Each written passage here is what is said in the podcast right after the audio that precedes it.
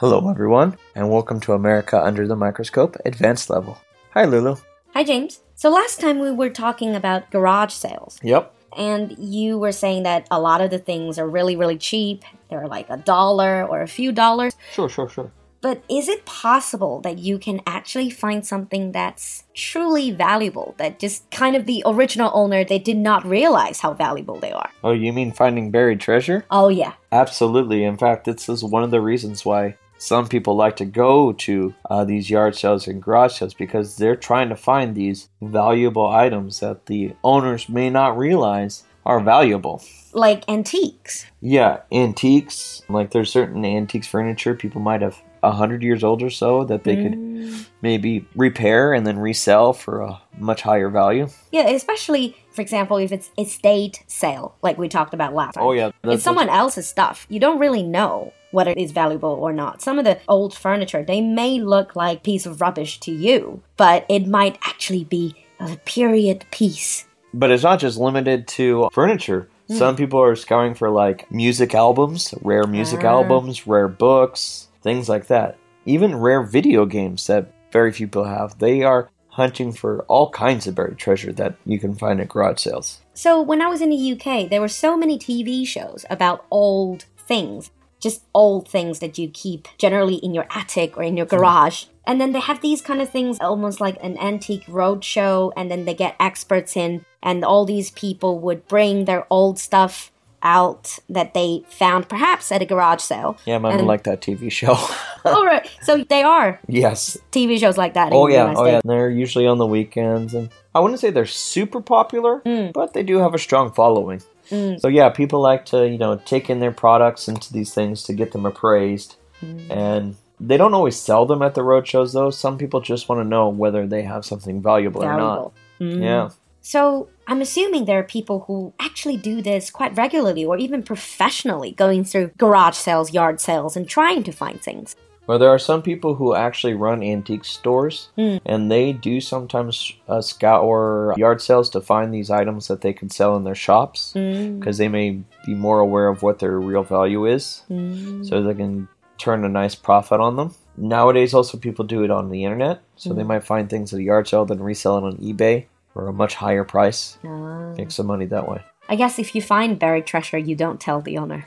You just uh, buy no, because that gives you a weak negotiating hand. Just pay the sticker price. Yeah. Mm. And then, are there any tips about going to these garage sales? Yes. One of the biggest tips for going to garage sales is show up early.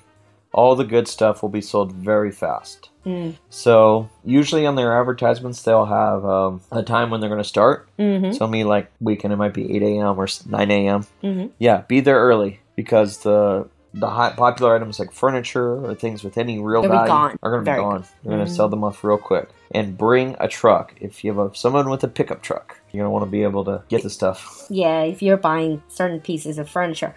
Then do they always have price tags, or do you actually have to just uh, ask the owner? Actually, a lot of do color coding. So they'll put like circle stickers on them, like a red, blue, green, purple, and stuff uh. like this. And then they'll have like just a pricing chart. Yellow sticker is a dollar, red sticker is five dollars, blue sticker is ten dollars, and so on and so on and so on. You just like really don't want to be bothered with pricing every item. Yeah, mm. that happens a lot. They might just have a table that says like, that's the dollar table, anything from that table is a dollar. Great. But by the end of the day, for sure, there are certain things, certain items that nobody wants to buy anyways. So yes. What do they do with the rest? Do they throw them away or take no. them back into the garage? They usually just get donated to secondhand stores. So there are oh. places that will accept donation, and they'll give them off there. Because if you donate stuff, you can sometimes get a receipt that you can use for tax deduction purposes. Oh.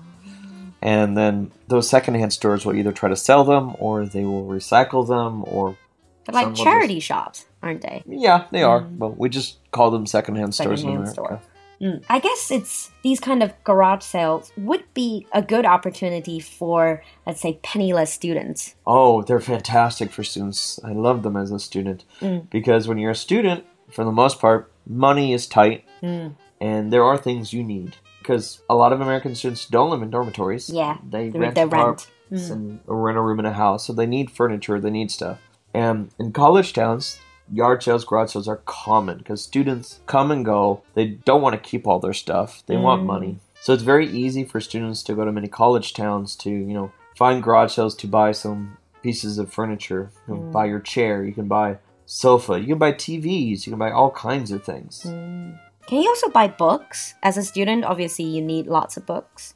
Books, if you just want general books for reading and stuff, yes. Textbooks, not so much. Oh. Because they keep coming out with new editions of textbooks. Oh, okay. And if you buy an old textbook, it might not be usable in the class. Oh, so this is very different because in China sometimes, I think one of the most frequently seen items in one of those sales is, is textbook in university towns or on university campuses. I mean, I like used textbooks because someone else already did all the work. It's like, oh, they took notes from me. Notes. How nice. Great. Yeah. But one thing, though, a lot of these garage sale or yard sale is based on houses. When yes. you live in an apartment, what do you do? You don't have a yard. You don't have garage. Right. They do have sales like this in apartment communities. Mm. But usually it'll be kind of a community event. So they'll use a community center and mm. then they'll do a community-wide garage sale type thing. So each family might get a spot in the center mm. and they can sell or trade in this way. Oh, that sounds like a good idea, actually. So to make it into a real community event. Right. Mm. So to wrap this episode up, let's talk about bargaining. Because if you ever have the opportunity to go to your garage sale, yard sale, how do you bargain? Can we just say ten dollars? Too expensive. Then being very aggressive in this way, it's, uh, you're most likely not to get any kind of uh. benefit from it. If you say it's like ten dollars, that's too expensive. Then the owner will be like, oh, that's too bad.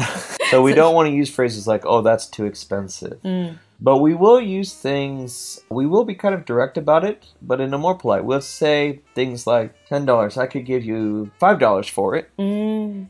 Or things like, if I buy these together, could you go down a little bit? Mm. So basically offering something. Yeah. Offering something. It's like, uh, basically, can you make a concession, a compromise? Right. Mm. Yeah, a lot of things they will be willing to go down.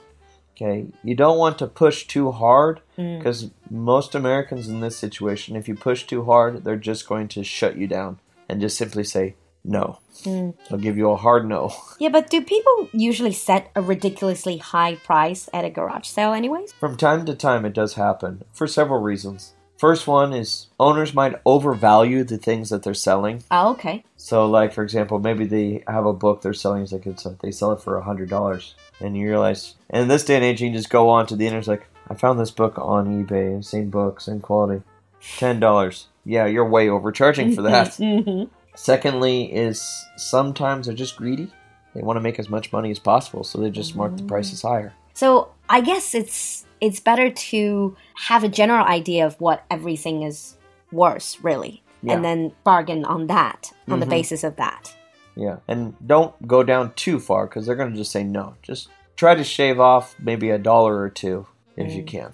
I mean, if it's only five dollars, shaving off one dollar or two is already like a twenty percent. That's a twenty percent discount, discount right there. Exactly. So if they actually do say no, going more aggressive is not going to help your case, is it? No, they might ask you to leave. Mm. So, if you're ever in the United States, if you ever go to a garage sales, these are some of the bargaining tips that you can use. So, hopefully you enjoyed today's episode. And if you have anything to say, if you have ever been in these kind of situations in any country, let us know in the comment section. We would really appreciate your comments and your experiences. We'll see you next time. Bye, everyone. Bye.